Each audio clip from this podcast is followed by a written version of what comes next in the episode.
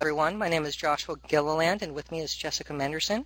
Thank you for joining us for another installment of The Legal Geeks. Today's topic is one that we all know and love, and that is Yeah. Dr. Horrible. I thought you were maybe going to sing it. nope, no. Uh, eh, that would be a brand new day, but uh, no, no, I will not be. Uh, no, that will not be happening.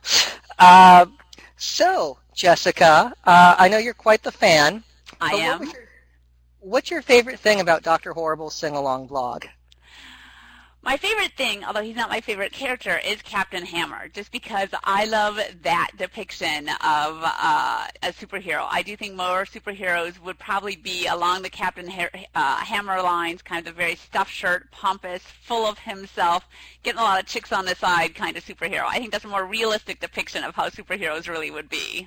You're going to really like when the Powers TV show comes out, if if that's what you, you think. But uh, I, I I hear what you're saying, and Nathan Fillion did an amazing job with that. He. And he, I mean, he really hammed it up. He he was Mr. Cheesy on the inside, and that was pretty awesome. Uh, as a matter of principle, I'm going to say Felicia Day, but globally, awesome, yes. uh, the creativity of that in taking a musical story about superheroes. No one expected Fillion could sing, so it's just No. uh, it was beautifully creative, and they did an exceptional job. But let's turn to the legal issues because this is a story about a supervillain who's admitting crimes that he wants to commit on his video blog, Yeah. and then sets out to go kill Captain Hammer at the opening of the homeless shelter in order to get into the evil League of Evil. So, you know, your blog post focused on the civil liability. Yes, On- I'm a civil lawyer. I try to stay away from criminal if I can. So yes, I focus more on the civil aspects, but there are obviously criminal aspects as well. So, looking at the civil aspect, uh, what were your thoughts on potential liability for Penny's death?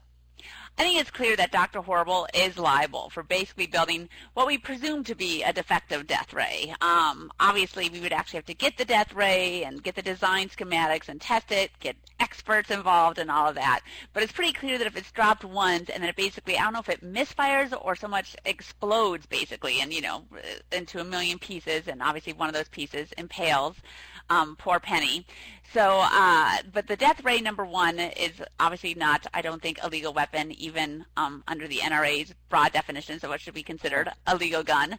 Um, and then also the fact that it's defective. So he wouldn't get any of the coverage that gun manufacturers get under many different statutes that protect them for liability from people using their guns to kill other people. So by the fact that it's a defective uh, gun that didn't operate in the way that a reasonable superhero or any reasonable consumer would expect, I think he would be held liable civilly for the death of Penny because of his defective gun manufacturer. I, I would agree with that. I, you know, while I did mostly civil litigation as well, I look at this immediately from the criminal point of view because he went there with the intent to kill Captain Hammer, which we're now looking at murder one, uh, full-on criminal intent to go kill somebody with a death ray. So looking at that, I, I think that's all, you know, all the civil issues are trumped because of that. Uh, you know, the of Penny's family's recovery here. You know, you're not going to get much of a recovery from the criminal case. You want to get Dr. Evil's hordes of, you know, ill-gotten gains. He agreed, but I, I do see some issues with that just because, you know, they have a two-year statute, statute of limitations versus murder, which would have zero. I mean, there it would never, you know, it would never expire. So, you know, just just on on what trumps what. Well, Why don't we talk criminal responsibility? all Uh, right. So he goes up some- there with the intent to kill Doctor Ham- or Captain Hammer, but he doesn't kill Captain Hammer. In fact, he never fires. Well, no, he doesn't fire the death ray. He tries to fire the freeze ray, which doesn't work either. He's not very good at making these guns or these rays, but he never fires the weapon. This is true, but there was still the intent. So we're still looking at attempted, and and this is where provocative act doctrine and transferred intent start coming into play because of, you know, you went there with the intent. You know, I, I would cite people v. Gonzalez from California from from this year. I think from from July, where a boyfriend and girlfriend went out to go kill someone. Girlfriend gave boyfriend loaded weapon. Boyfriend and intended victim fight intended victim kills boyfriend, and the girlfriend's, you know, uh, convicted of first degree murder for the boyfriend's death based on the provocative act doctrine. Don't you think something? How would this be different uh, than the Doctor Horrible situation? I, I do think it's different there because again, we don't know. I don't know all the exact details of the Gonzalez case, but in that case, presumably the victim had the gun and was shooting the gun in self-defense as part of this dangerous situation that the girlfriend and boyfriend created. I would distinguish if I were Dr. Horrible's criminal attorney, which God forbid I would not be. But I would distinguish Dr. Horrible's case from saying, you know what, there was no need. Whatever intent Captain Hammer had, whatever dangerous situation or provocative acts that he had created, those all ended once he was basically under Captain Hammer's foot. There was no longer a dangerous situation. There was no longer the provocative act was over. And so Captain Hammer intentionally trying to shoot and now kill Dr. Horrible when there was no need to kill him, and we'll discuss uh, Captain Hammer's liability next. But the fact that he then affirmatively chooses to try and execute Dr. Horrible thereby washes out that truly is a superseding cause. And again, I don't know if they discuss superseding causes um, in the Gonzalez case or in transferred intent cases generally, but that's where I would distinguish. This is not all part and parcel of the same kind of criminal act. There was a definite break. There was no longer a threatening situation. And then Captain Hammer affirmatively decided, I'm going to shoot this guy for kicks and giggles. Yeah, I I disagree, and I I, I, I, I don't think that gets. Uh, I don't think Doc, or Captain Hammer's taking the weapon and deciding to execute Doctor Horrible excuses Doctor Horrible from Penny's death. I still it think doesn't totally, but I can't see getting murder one for that. Maybe a manslaughter, but I just have a hard time. It was so clearly the dangerous situation was over. I just would have a hard time, even as a jury, and true, I do love Neil Patrick Harris, so maybe I'm biased, but I just have a hard time saying, yeah, okay, there you were under Captain Hammer's foot, and he's choosing to kill you. How are you responsible then, criminally, not civilly, criminally, for Penny's death as a result of Captain Hammer's evil intentions? I, I still think he would be, even though I'm not a criminal defense attorney nor a DA, but I, I do think I do think there there he doesn't get a, a, free pass on that. That's not a mulligan. I don't think it's manslaughter. Minimum uh, murder two, but I do think you could still get a murder one for creating that. But superhero, uh, supervillain criminal defense law is an entirely different podcast and, and, and video for us to do.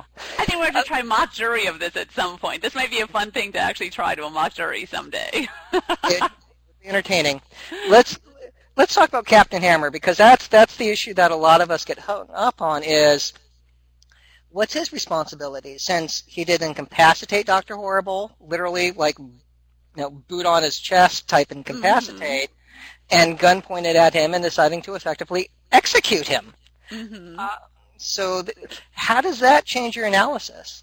Well, see, I think it's interesting, and this was purely coincidence, but the Captain Hammer situation is actually similar, or the analysis is pretty similar to what you did with the Han shot first analysis, um, the original version of the original Star Wars before George Lucas started mucking with everything.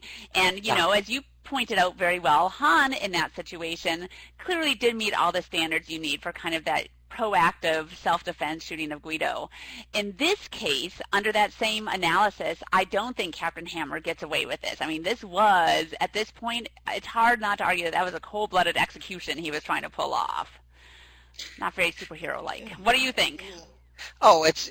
I, I think he would be guilty of uh, Penny's death because of that. so I think both of them do not escape liability for it. You know, even though Dr. Horrible created the situation initially, and then Captain Hammer increased it with Mortal Kombat and then taking it to the point of executing the supervillain. And so he was doing that with the intent to kill mm-hmm. Dr. Horrible. And so that was not a lawful arrest. I mean, that's not self-defense because mm-hmm. he had already won. So mm-hmm. I do see, you know, transferred intent or some, you know, with the weapon exploding, it was foreseeable that if you're going to, you know, kill someone, somebody else could be within the blast range or ricochet or anything like that because he didn't know what the death ray would do. He didn't That's know how power, he didn't know how powerful it was. So I do see I do see criminal liability and thus, you know, civil liability as well that could flow from that from that. So from the civil sense, you know, there could probably be you know, you know, a comparative fault of, of some kind, you know, you know, joint liability for what joint, they both. So certainly a negligence. I mean, he was certainly at the very least negligent for doing what he was, or certainly reckless. Yeah, I hadn't really thought about uh, Captain Hammer's civil liability, and quite frankly, I don't know if superheroes have as much money as the uh, criminals do. You know, so from a civil perspective, it may not be worth going after Captain Hammer. He may not have much besides his tight T-shirts. Well, you know, th- this brings up the, you know, the Incredibles, you know, scenario mm-hmm. with, you know, superheroes being being sued by people they've rescued, uh, who they kept from getting killed. So, you know, there there are definite uh, wonderful issues from other pop culture references that we can embrace and explore. Uh, but I do think I do think he has civil liability, and I do think criminal liability as well. And I don't think one cancels out the other in the case of Doctor Horrible and Captain Hammer because Penny's dead in either situation. Which is sad, and that again, going back to Joss Whedon and how great he is, that's what's so nice about his world, of course. Everything's gray. It's never a nice, clean divide, good versus bad, except maybe poor Penny was all good. But um, otherwise, there's, you know, there's a lot of gray, and yeah, everybody's a, at least a little bit bad. She helped the homeless and didn't eat meat. I mean, I understood why people had a problem with her. So, you know, it's, uh, and and could sing. So you know, it was again. I mean, like for the way that story was written during the writers' strike, and and the way it was mm-hmm. released was profoundly creative. And again, you know, just just a great production staff. Oh, fantastic! Josh, so, do another one, please. Do another sing along vlog.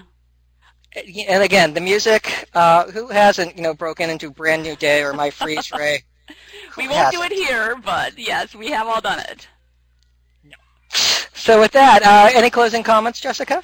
No, I think I've said it all. Make my final appeal to Joss Whedon to do another sing-along vlog. That's all.